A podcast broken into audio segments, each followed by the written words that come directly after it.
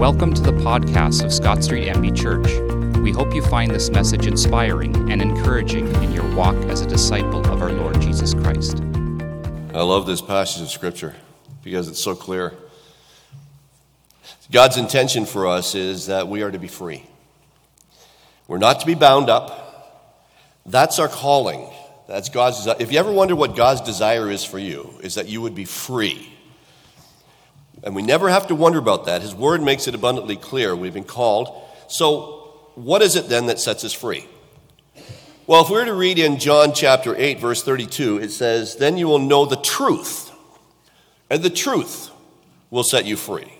And Jesus then tells us in John 17, 17 that your word is truth. So it's, it's the, the holy word of God that has the ability to set us free. So I would ask, if that be the case, how is your diet of reading the Bible been for you? I think if we were to draft the list of things that we as Christians ought to do, it would probably be near the front of the list. But I think if we were to draw a, a, up a list of what we actually do, how high would Bible reading be on that uh, list of priorities? It's one of those things where we know we should. But where does this actually come in? Are you feeding yourself with the truth, or are you feeding yourself on what the world has to offer? Now, when you hear one thing as a positive, you, you can usually assume that the opposite of it is the negative. And I think it's safe, safe to say that if, if it's the truth that sets us free, then the opposite of truth binds us up or imprisons us. It holds us captive, is what it does. Things like error, things like falsehood or a lie, they bind us up, or even ignorance. We read in Isaiah, Therefore, my people will go into exile for lack of understanding. And the New King James, instead of exile, says, Go into captivity because they have no knowledge. See, knowledge of the truth has the ability to set us free in our spirit, but not knowing, not having an understanding of what it says, is what binds us up. See, that's not what God wants for you and me. He doesn't want us bound up. He doesn't want us to be held captive. He wants us to be set free. So that begs the question what is this freedom? What does it actually look like? When you read the scripture, it says you, you have been called to be free. The first verse says, says it says, it, it, it's, it's not for freedom that Christ came to set us free. It says, Stand fast, therefore, in the liberty with which Christ has set us free, and be not entangled again with the yoke of bondage. Now, I'm afraid for some, when we talk about freedom as a Christian, they seem to think it means, well, anything goes. Anything whatsoever goes. I'm free. Bible says so, so I can do whatever I want. This is not freedom. Paul gives us some parameters here in Galatians chapter 5. He tells us, he says, do not use your freedom to indulge your flesh. So, the freedom that God wants us to live in is not to do whatever we want, but to have the power to do what we ought to do. It brings us back up. You see, before you're a Christian, you are bound to another master. And we're going to look at that. It's the master of the sinful nature, the sinful flesh. You are bound to obey it. But what Christ does is he brings you back up into that place where you are able then to choose on a daily basis what to do. Let me give you some, some examples. Uh, freedom for the athlete is not to take the ball and run up into the stands. As soon as he crosses the sideline, he loses his freedom. They blow the whistle, and the play is over. Freedom for the fish is not to jump out of the fishbowl because then it loses its freedom. Freedom for the train is not to jump off the tracks and go off through the field. Everything with freedom has parameters, and so also the Christian life. Use this example last Wednesday morning in our Bible study that I am free because I have an Ontario driver's license to drive anywhere in Ontario and, in fact, anywhere in North America with my driver's license as long as I obey what? The parameters of the law. Because if I break those parameters, I lose my freedom. I lose the ability to go wherever and whenever I want. Freedom comes as we operate within the boundaries that God has set up for us. And so, here, the reason that God wants us to be free is so that we can serve one another humbly in love. The word serve in the Greek is the word doulio, which means to be a slave. Now, this we don't understand too well in Canada. We really don't have that much of a concept, but in the time of Christ, slavery was a normal part of everyday life. You could actually serve, uh, become a slave willingly, where you could bind yourself to a master, and that was part of their everyday life. But some would say if I'm a slave, then I'm not really free. Well, hear what Paul says in Romans chapter 6, and we looked at this last Wednesday morning in our Bible study. Verses 16 and 17, it says, Don't you know that when you offer yourselves to someone as obedient slaves, you are slaves of the one you obey? Whether you are slaves to sin, which leads to death, or to obedience, which leads to righteousness.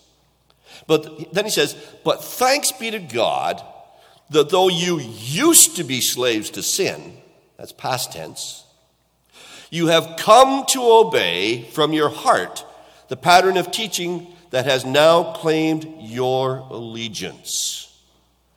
See, when it says you have come to obey, that indicates a choice that you have made. There was an evangelist years ago by the name of Charles Finney who would talk about the moral choice we make. We, have, we used to sing a chorus says, I have decided to follow Jesus. It's a choice that you make.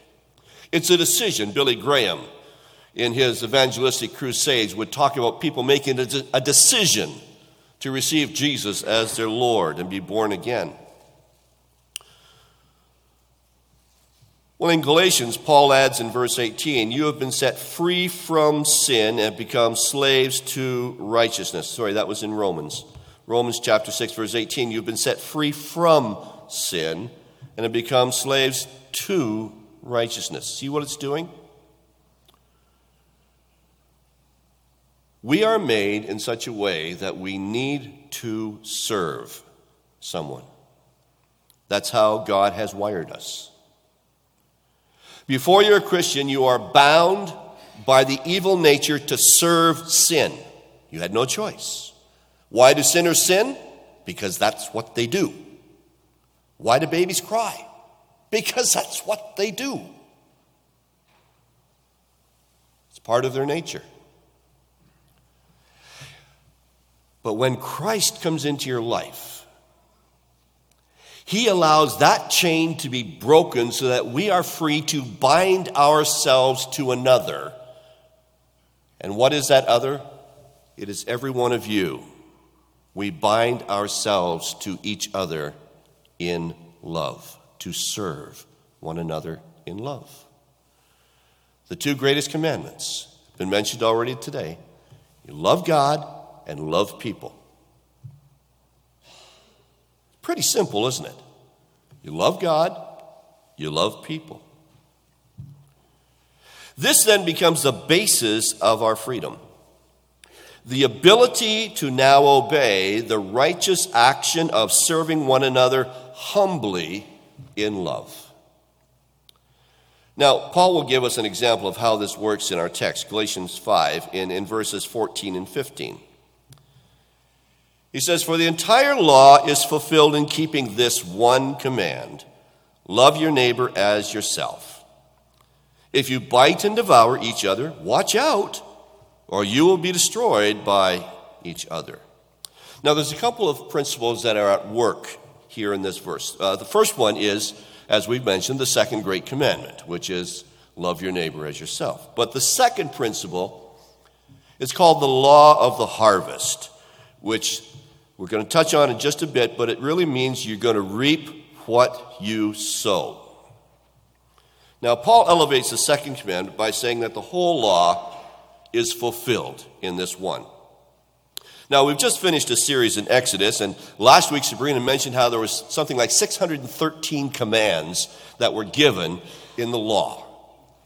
And all of those 613 commands were were given to them to teach them how to, to live with each other, how to live with God, how to do things the right way. And in the New Testament, it says, listen, if you take all of those 613 commands and you boil them down into one, if you love your neighbor as yourself, then you get the whole idea.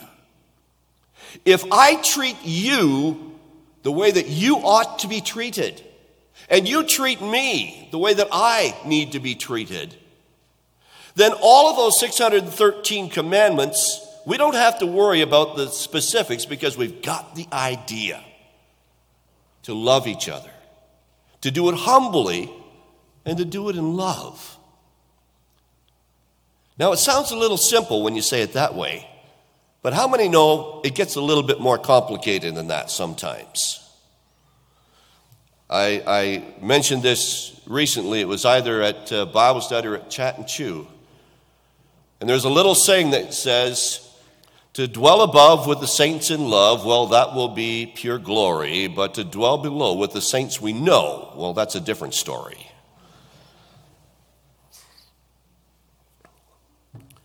So Paul elevates this second commandment. Several chapters were given in Exodus one verse. See, that's why God leaves you here on this earth after you're saved. Do you ever wonder? Do you ever wonder why, as soon as you get saved, He doesn't take you immediately to heaven? I've wondered that. Of course, there's a few people in my life that I'd wished it had happened, but then they probably wish that with me too. And it happens most often, you know, when we're driving down the road and someone cuts us off, you know.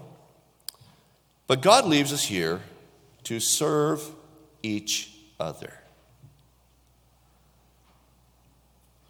What we have in the church is a small glimpse of what it's going to be like in eternity. We're going to be changed.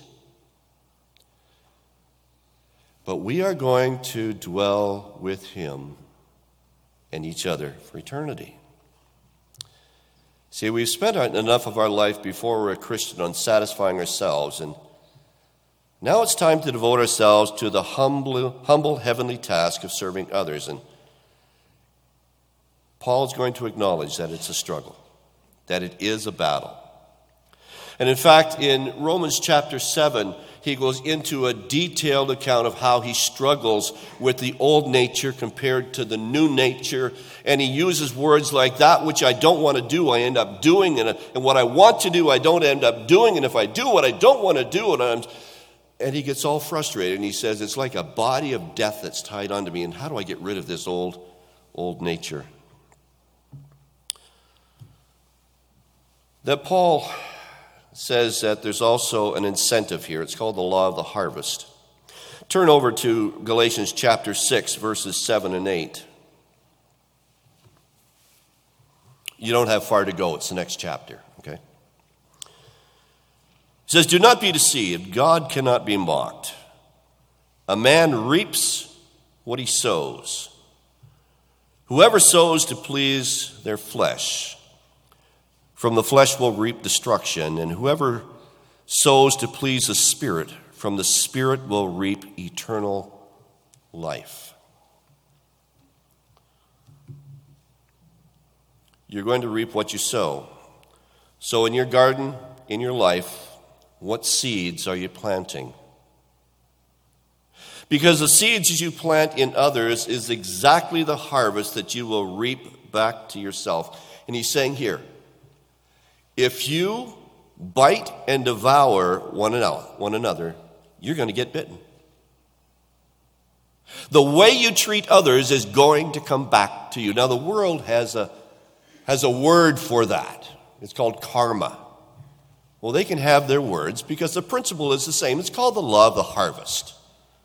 And God came up for it way, came up with it way before they did. One of the first rules we learned as children was the golden rule. We learned to treat others the way we ourselves wanted to be treated. So, how do we do this? How do we make this transition from selfish, self centered living to this Christ centered serving others? Well, Paul in verse 16 says this walk in the Spirit. In other words, we need help. The word walk in the Greek is the word peripateo, which means to tread all around. Or, in other words, our daily life, where we go on a daily basis. We do so in our lifestyle, our daily manner of living, to walk in the strength and power and presence of the Holy Spirit who lives within us. In fact, Jesus, before he left this earth, said to his disciples, You will receive a power when the Holy Spirit comes upon you. This power was the dunamis, the explosive TNT type power that the Holy Spirit came to give. And Jesus in, in John chapter 14, 15, and 16 says, Really, it's going to be for your benefit if I leave, because then the Holy Spirit will come and the reason it's going to be better because he's not just going to be with you, he's going to be in you. And he will be that constant presence every moment of the day. We are to find our strength and our power by the Spirit of God who lives in us. Now, we know from our MB Confession of Faith that when you're saved, when, when you receive Jesus as your Lord, you are baptized or filled with the Holy Spirit. He comes to take up residence within your life. And then the confession goes on to say, but then we need to be filled on a continuing basis. He gives us a full tank. Now, one of the things that I really enjoy is I, I, I love when I fill my, our, our car full. I, I love that feeling of a full gas tank. Isn't that a wonderful feeling? Uh, one of my children thinks that the letter E stands for enough.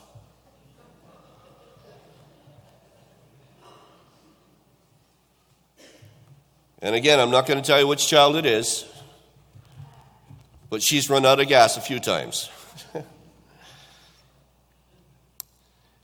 I love that feeling. It's, it's one of those, hey, I'm empowered. I've got the power. But the more I drive, the more that needle keeps going down. You ever notice that?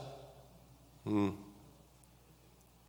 And that's why there's a need to keep going back and back. There's a need to continue to be filled with the Spirit on an ongoing basis. Ephesians 5 18 and 19. It says, Be filled with the Spirit speaking to one another with psalms, hymns, and songs from the Spirit. Sing and make music from your heart to the Lord. And the phrase, be filled with the Spirit, could better be understood be being filled. It's a continuous process. Just like your car, the more you use it, the more you need to fill it up. But Unlike the gas for your car, there's an endless supply of the Spirit, and the price has already been paid. Revelation chapter 22, the last chapter of the Bible says, The Spirit and the bride say, Come. And let the one who hears say, Come. And let the one who is thirsty come. And who, let the one who wishes take the free gift of the water of life. So we have power we have life, we have truth, we have freedom, and all of these are being offered by the indwelling presence of the Spirit of God. And so Paul's encouragement is to walk by the Spirit, to allow His power to set you free, to allow the prompting, prompting of the Holy Spirit in your life to reach out and love others. Now, the proof of that is not when everything's going well.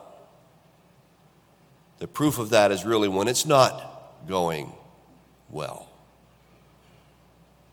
Someone years ago uh, came up with this little saying. It says, Christians are like tea bags. Their real strength only comes out when they get into hot water. And so that will be the proof of how much we are allowing the Spirit of God to influence and empower our lives. But then, as you walk in the Spirit, you will find your desires to begin to change from yourself to the things of God. In Psalm 37, verses 4 and 5, here's what we read it says, Take delight in the Lord, and he will give you the desires of your heart. Commit your way to the Lord, trust in him, and he will do this.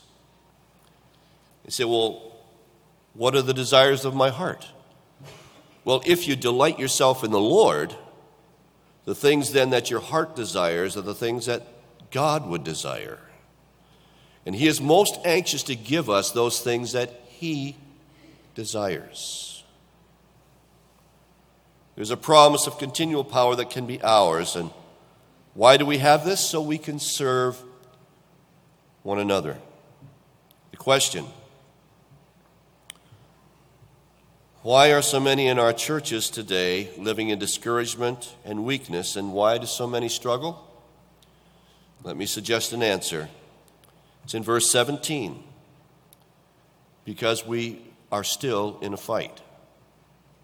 It says, For the flesh desires what is contrary to the spirit, and the spirit what is contrary to the flesh. They're in conflict with each other, so that you are not to do whatever you want.